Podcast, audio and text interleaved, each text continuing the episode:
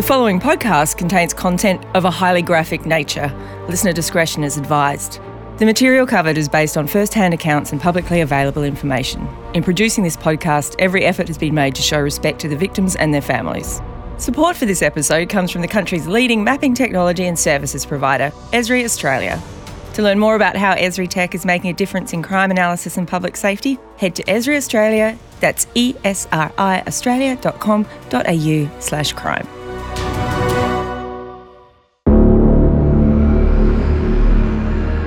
Suzanne's husband left to do a job unexpectedly, and in the time that he was gone, she disappeared off of the face of the earth.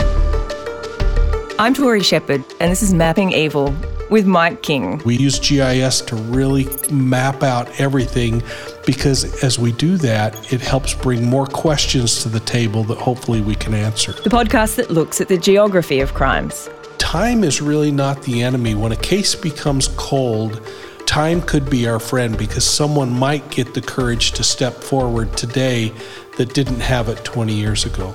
Episode 5 Mapping Predator Hunting Grounds.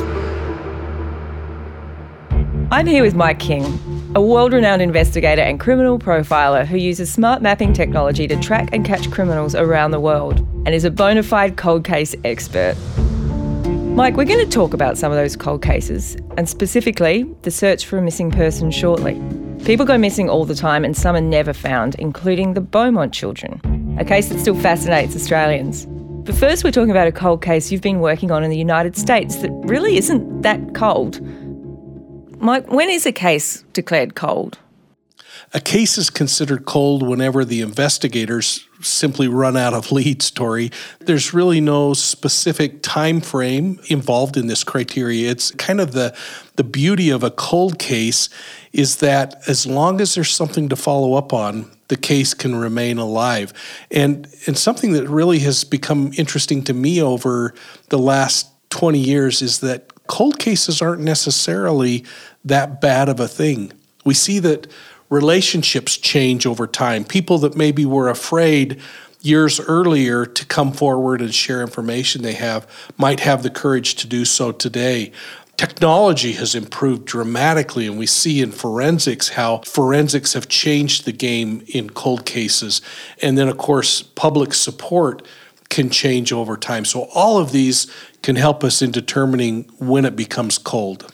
And I guess as well, you can tell how these patterns emerge. So if you see the same pattern of, you know, this person moving in this particular way or not going that far from home before striking a victim, then maybe you can use that new information to reinvestigate the cold case. But this one is far from cold today. We're going to talk about Suzanne Morphew. So I spent a lot of time going down a rabbit hole on this specific case because there is there's a lot of information out there. There's a lot of theories, possibly a lot of misinformation, and we are going to dive right into it. Uh, but listeners, Mike has actually put together a story map and a whole lot of information. Um, you can find that on mappingevil.com.au. Mike, are you ready to go? I am. Let's go for it. So, Suzanne Morphew, she's living in Colorado. She's married. She's got two kids. She's got plans to go to a friend's wedding. Everything seems hunky dory. There are conflicting reports about the health of her marriage. I was having a look, Mike, at some of the, you know, the husbands provided very loving letters and some really smoochy photos of them together. But he also told the press that they were happy. And then her brother painted a completely different story, saying that maybe they were struggling in that marriage. And Suzanne has been missing since Mother's Day 2020, a specific date that lends a real poignancy to this tale. Mike, what do we know about the day Suzanne disappeared? We know that it was Mother's Day, which is so significant in many lives. Now, we don't know how this particular family really celebrated Mother's Day or other events, but for most of us, this is a day when you really are focused on staying at home and putting all of your efforts into recognizing these efforts that are put forward by moms all around the world. In this case, it was a little different. Early that morning, Suzanne's husband left to do a job unexpectedly, some 150 miles away.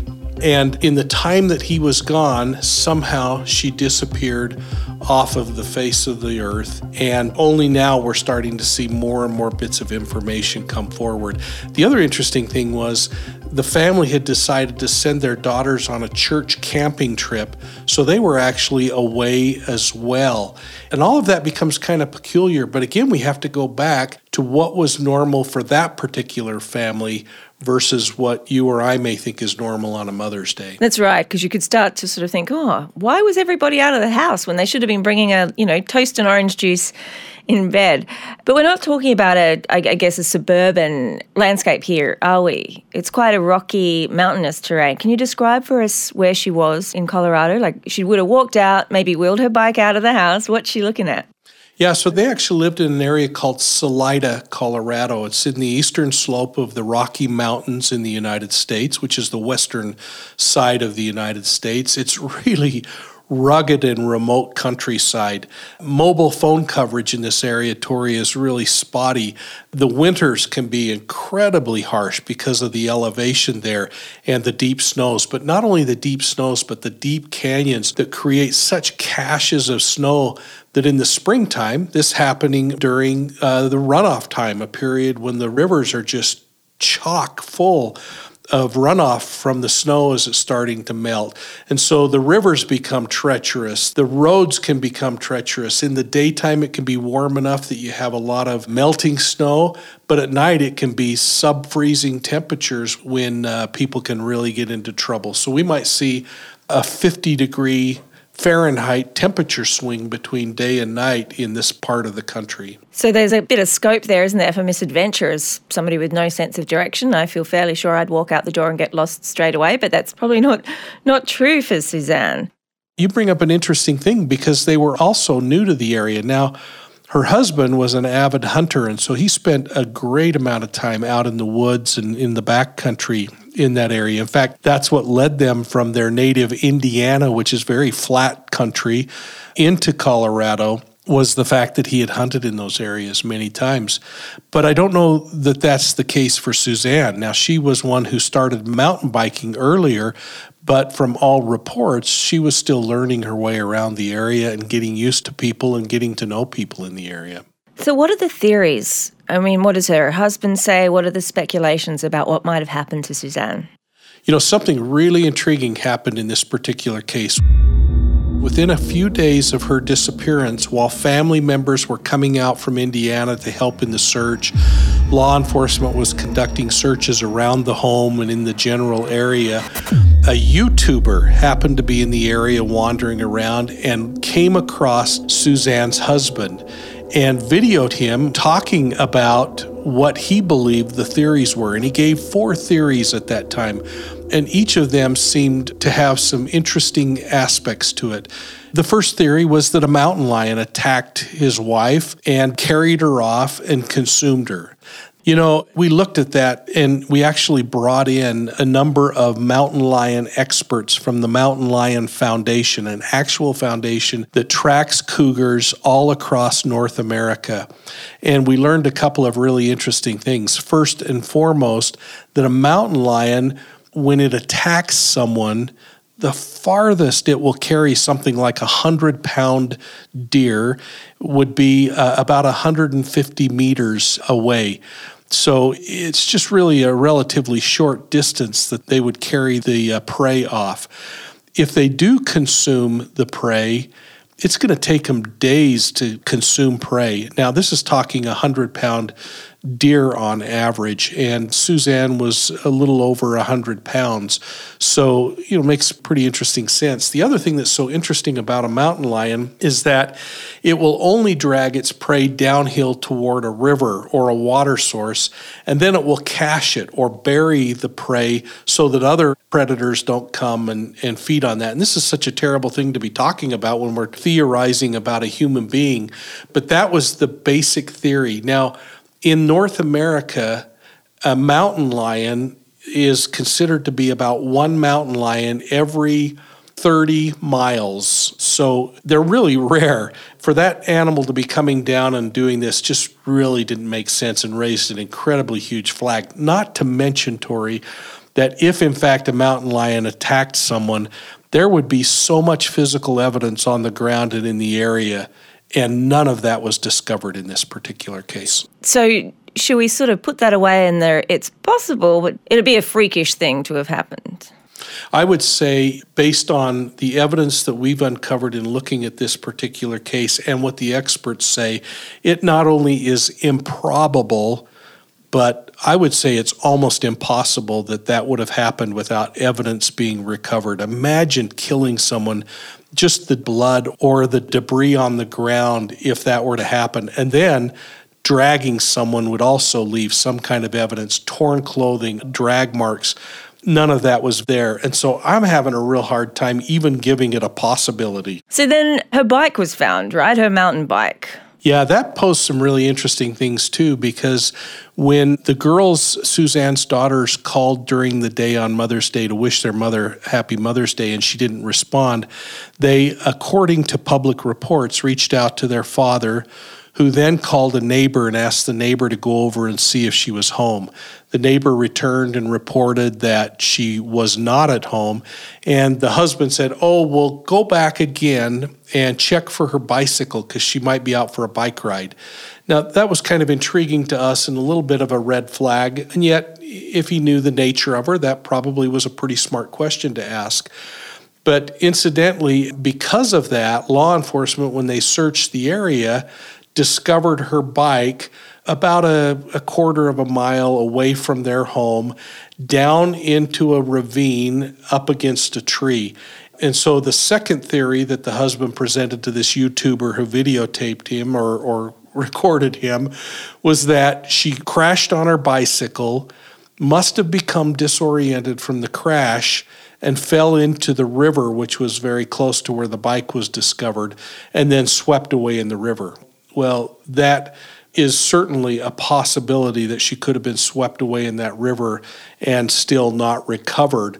Although the water has dropped dramatically and we're now in the fall, and uh, there have been divers out on the river and the rivers have been searched. But, Tori, the thing that bothered me so much about that was again that there was no physical evidence to support that her bike crashed and so when you lack these artifacts, you have to start saying, no, that's another red flag for me in this particular incident. Alrighty, well, let's shelve that one as well for now. He had a theory that maybe she was abducted. Yeah, and I think that's really an intriguing one. This idea that perhaps the boogeyman was driving down the road and pulled her off of her bike and uh, put her in a car and has taken her away.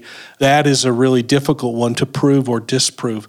But again, I go back to the physical evidence around the bike that if somebody had run her off the road or forced her into a vehicle, there would have been artifacts in the gravel road, other things that might be suggestive of something like that going on.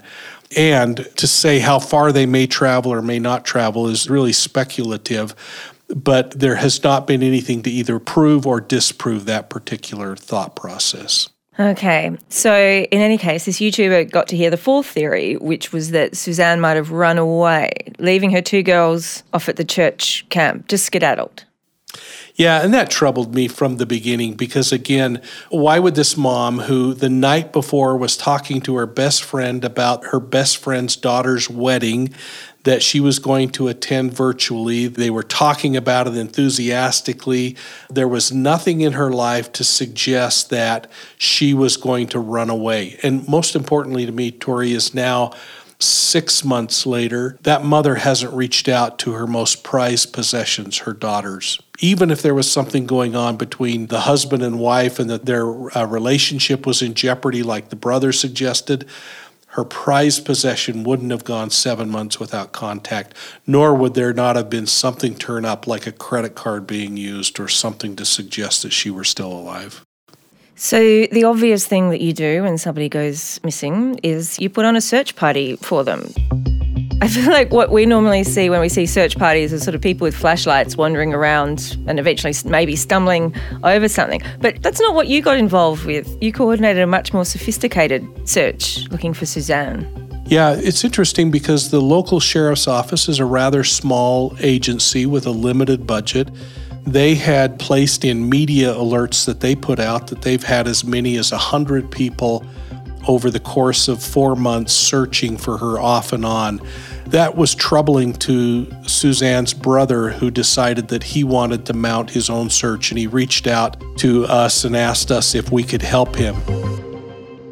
So we leaned upon Geographic Information Systems technology, or, or GIS as it's commonly known, and thought this would be the perfect way to arm this band of citizens that he's going to bring together and track them in real time. Because not only did we have to worry about the safety of the searchers, but we had to worry about the integrity of the search and being able to show exactly what areas were covered. And so we put together a couple of things using technology. We used GIS to ascertain and to understand where the volunteers were coming from. And there were hundreds and hundreds, some reports are as high as 700 volunteers who showed up over the course of that five days to search. Using GIS technology on their mobile devices, we're able to put those applications on their phones and track them in real time so that we could have a true understanding of what was covered. And it was incredible the amount of coverage that they had. In fact, this group of people in five days, Tori, covered 6,500 linear miles of countryside as they searched for this woman. Well, Mike, I'm so impressed with that search effort that you put in. I think you call it public CSI, crowdsourced intelligence, and I, I'm thrilled that you know that could well be the future of how these searches work, and maybe we'll have fewer missing people in the future. I would have thought of Suzanne as being a fairly safe person. What do we know about the victimology then? Are women more at risk when they're in a geographical location like the mountains of Colorado or when they're in a more of an urban setting? Well, Suzanne was raised in Indiana in farmland. She was an all around good citizen. But, you know, interestingly, she also is an individual who survived cancer at a very young age. When she was 14, she lost all of her hair and she went through terrible cancer treatments, but she survived it. She was told she would never be a mother, but she was blessed with two beautiful daughters. And then she had just gone through another bout of cancer and beat it again, Tori. This was an incredible woman who uh, was a fighter, but she had a heart that was so good. You've really captured people's imagination talking about Suzanne. What we usually do at this point is go from an American crime to an Australian crime. In this particular case, we're actually going to talk about a mystery from my hometown of Adelaide. So, Mike, is it okay if I introduce our listeners to the Beaumont children? I'm looking forward to this. Everyone in Adelaide, and I would say South Australia, if not the whole of Australia, grew up hearing about the Beaumonts. Jane, who was nine, Anna, who was seven, and Grant, who was four. On Australia Day, which is January 26th, Mike, in 1966, they left home for a trip to the beach. They went to Glenelg and they never came home. And now that was a normal thing.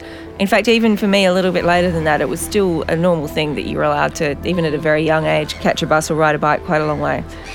So we know quite a bit about what they did that day, right? They got on a bus at 10 a.m. They went to Glenelg Beach, which is, I think, it's probably our busiest beach, Mike, and particularly on Australia Day. It's probably a very busy day down there. It's a national holiday. There's a lot of people there. But quite a lot of people noticed them. They were seen at Colley Reserve, which is a park right next to the beach where there's lots of sports and people kicking balls around and so on. At Wenzel's Cake Shop, which is again quite near the beach. So, we know quite a lot about what these three kids did that day. Every year, I feel like we get another new lead in the Beaumont case. We still don't know what happened in the end, but is it helpful to be able to see their movements in the lead up to their disappearance? Oh, I think it absolutely helps. I, mean, sometimes that's all we have in these kinds of investigations is this victimology and what a normal day was like for them, what they would have generally done. You know, we have to build our theories upon evidence, what we know, but it's important that we remain flexible enough that as information comes in, we can really adjust to it. It is so important to understand how did these kids get to the beach? What kind of a system was it if they rode the bus? What did they do when they were there? Was it normal for a kid to walk up and order their own food and go off somewhere? Did these children talk to strangers? All of that becomes really important as we look at the victimology And then we consider these crime scenes because when we look at crime scenes, we have to consider where the initial contact occurs, where a suspect in a crime and a victim come together. That's called the initial crime scene. Then we have the actual site where some form of crime occurs. In the case of this, you know, the abduction and assaults or whatever may have happened. And then we have a third crime scene this idea of a disposal site where the child is left behind.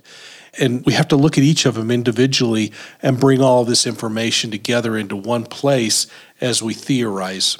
So there is a suspect in the Beaumont case. He's described as tall, blonde, thin faced, and wearing bathers, which is what we call swimming costumes or trunks or cozies. So we've got this suspect, and I can tell you that journalists get calls all the time for people saying that they know what happened. Even quite recently, there have been digs at a place called North Plympton, which is not too far from Glenelg. So how do you work that? Like new information and new technology, and then you can start to reassess a case. Yeah, I think first and foremost, it's going through that victimology. What did they do day in, day out? What was a normal course of action for them? What were the things that were going on in the community and what kind of people were they coming in contact with? Were they coming in contact with people that were complete strangers or were they people from the community that some may know them or not? And then we have to start really mapping it out. And this is where GIS can become so important in these kinds of cases is start understanding what each of those locations look like, what the environment's like, who the people are, what views people may have. Today, we would take advantage of that and use it for understanding things like where cameras are or other kinds of things. But it's really important that we start to really map out everything because as we do that, it helps bring more questions to the table that hopefully we can answer. It's really extraordinary to compare Suzanne Morphew and how you've been able to get 700 people out there with apps on their phone mapping everything, even when there wouldn't have been witnesses around, and then compare it to Glenelg, which was full of people but with no way of recording what was going on. And that mapping technology, I mean, it does throw up patterns. It sees these patterns emerge. Can it then also, if you start to see patterns emerge, use that to spark the memories of more potential witnesses. I mean, I was thinking if we look at some of the maps on the website that you've put together, if people who are in Glenelg on that day back then could maybe see something like that, it might just spark something. Absolutely. So, going back to this idea of maps being used to track where the searchers go, imagine at the end of a day with 100 searchers to be able to say, here are the places we covered but here's the location we didn't search. So all of a sudden, we can become much more microscopic at managing the searching process. And then, as we're walking along or seeing things, we can bring up, hey, I came across a body of water that was too deep for me to just walk in and look around. That becomes an investigative lead that needs to be resolved. I found a, a piece of clothing or a chewing gum wrapper that is consistent with what kind of gum this child ate.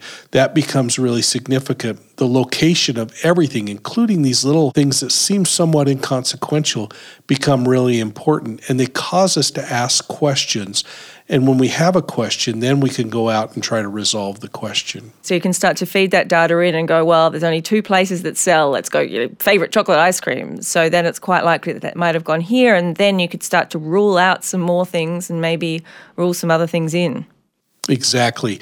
It is so important. And, you know, even things like that, Tori, become so important from a GIS perspective because now we say, okay, these kids always would get ice cream. Well, where's the ice cream stand located? What time would they generally get ice cream? If they did get ice cream, who would have been in the area? What would have led us to get more information about whether they ever showed up in that location? You know, I wonder if these kids were regulars at the beach. They must have been for their mom and dad to just turn them loose to go down to the beach. Does that mean that somebody working at this ice cream stand or a place where they got candy came to know and recognize them when they came through and could say, no, they never came on that day, or yes, I remember seeing them? Mm. It's so strange and interesting, Mike, because the Beaumont children, like I said, we think about them all the time, even though it was so long ago. But Suzanne, this is such a fresh and new thing. Like we might find out what happened to her. Talking to you about the way that new patterns can emerge, I do feel this sort of hope that maybe we'll find out what happened to the Beaumont kids. I, you know, suspect it won't be a happy ending, but most people find it really hard to sit with just not knowing the ending And one of the things that we've talked about is maybe one day getting you down here to have a look at things. So if we brought you down to Adelaide, if you were assigned the Beaumonts as a cold case now, is there something that you think you could do to open up new leads? Oh, well, first and foremost, I'd want to go to the crime scenes and try to understand that. In profiling, we kind of refer to it as vicariously rolling in the dirt, trying to understand what someone may have felt. I'd want to interview people, even though they might be now in their 70s and 80s, or they may be children who are now in their 60s. Uh, I would want to interview them and, and learn as much as I could. I'll go to a scene of a, a, murder or a serious criminal case and I'll spend 20, 30, 40 minutes just staring at a wall in a room and then I'll turn and look at the next wall. I'll move to a doorway and just stare and think what could be going on here and try to visualize and understand what happens. It would be for me really important to go to that beach and see all of these artifacts. Look at old photographs. Again, 55 years ago, a lot's changed. But that's again one of those beauties of GIS is we have aerial imagery that goes back and covers many of those time periods. So we can look and see how the topography and the geography have changed over time. And again, Tori, it goes back to this idea that time is really not the enemy. When a case becomes cold, time could be our friend because someone might get the courage to step forward today that didn't have it 20 years ago. I have this very strong image, Mark, of you walking through modern Glenelg as it is now, but with like a virtual reality overlay of how it was then, where you're fed in all the information about what it used to look like. So you can kind of literally walk in their shoes the way that it was back then.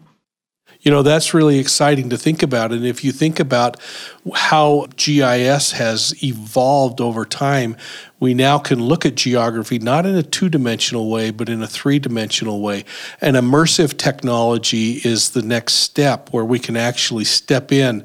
We can now have virtual holopads like we watched on Star Trek and other shows where we can have imagery pop up from thick sheets of film about a quarter of an inch thick and with a flashlight have the imagery pop up in a three-dimensional view so that we can turn and see what an area would look like if we were there.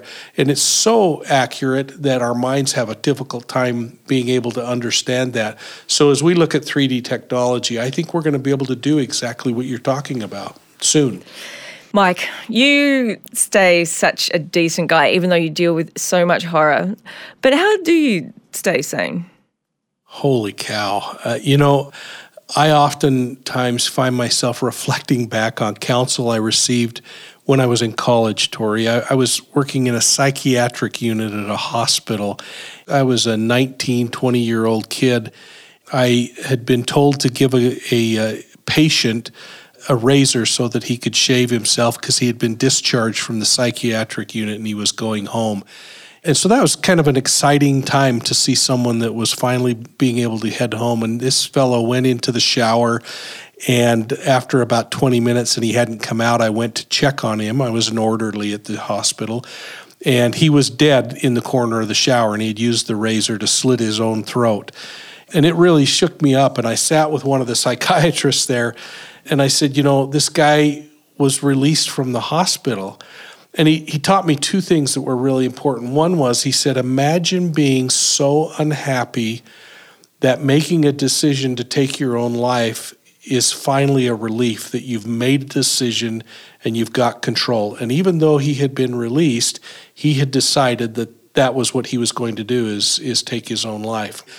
He said, more importantly, the second thing, Mike, is never allow the behavior of someone else or the situation that you didn't create to affect your behavior. Never allow their difficult life circumstance to dictate yours. And that really resonated with me. And so, as I've looked at unsolved murders and I've looked at the tragedy of child sexual assault and victimization, I have to remind myself that I'm there for one purpose, and that is to be an advocate for that individual, to do everything I can to try to help bring justice for them and in their behalf.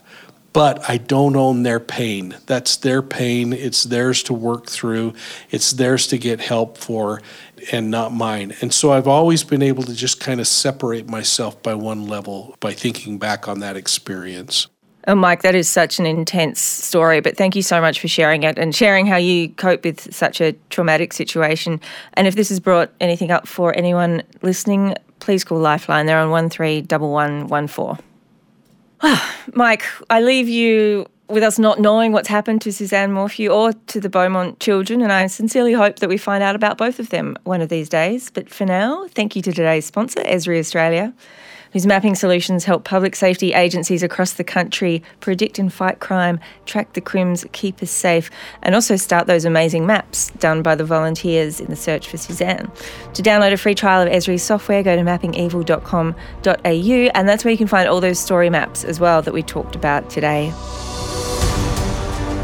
If you've found the content covered in this podcast distressing, support is available from Lifeline on 13 11 14. And if you have information about any unsolved crime, please contact Crime Stoppers on 1800 333 000 or go to crimestoppers.com.au. And don't forget, you can access other resources, including interactive maps and a free trial of Esri's mapping software at mappingevil.com.au. If you enjoyed this episode, please make sure you leave us a review and subscribe wherever you get your podcasts. This is a Boustead Geospatial Technologies production. This episode was narrated by me, Tori Shepherd, and Mike King. Sound design by Fig Media with editing support from Kim Douglas, Gabby Patterson, Circa 3 and Podbooth Studios. Artwork by Superscript, and our executive producers are Raquel Jackson and Alicia Cooperitsis. And finally, this production would not be possible without the support of Esri Australia.